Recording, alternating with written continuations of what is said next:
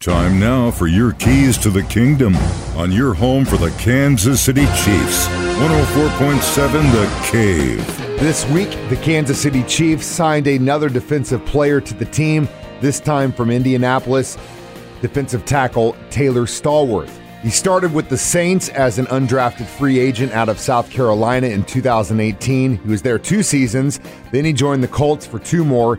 He's appeared in 50 NFL games, starting two, while accumulating 44 tackles, 27 solo, six for a loss, four and a half sacks, 14 quarterback hits, a pair of fumble recoveries, and a pass defense. Last year was definitely his most productive season. Per pro football reference, he collected three sacks, 13 pressures, nine knockdowns on just 36% of the team's defensive snaps. Definitely a depth signing, but it'll be nice to see him in the rotation. Those are your keys to the kingdom. Brought to you by Dr. Mark Melson, the doc that rocks, now at Springview Dental Care, and your home for the Kansas City Chiefs, 104.7 The Cave.